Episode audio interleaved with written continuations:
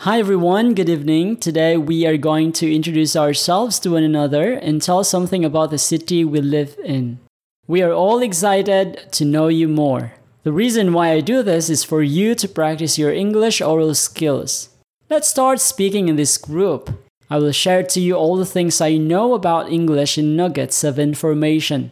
So I will start telling you about myself and something about the city where I live as an example. Okay, let's begin. I'm Noah and I'm an English teacher. I've been teaching English for over 9 years now. I'm 35 years old and I'm happy being single. I'm from Cebu City, a city full of tourists from around the world. In this city, you will meet people from China, South Korea, Japan, Taiwan, America, Canada, India, Singapore, Vietnam, Australia, France, UK, and more.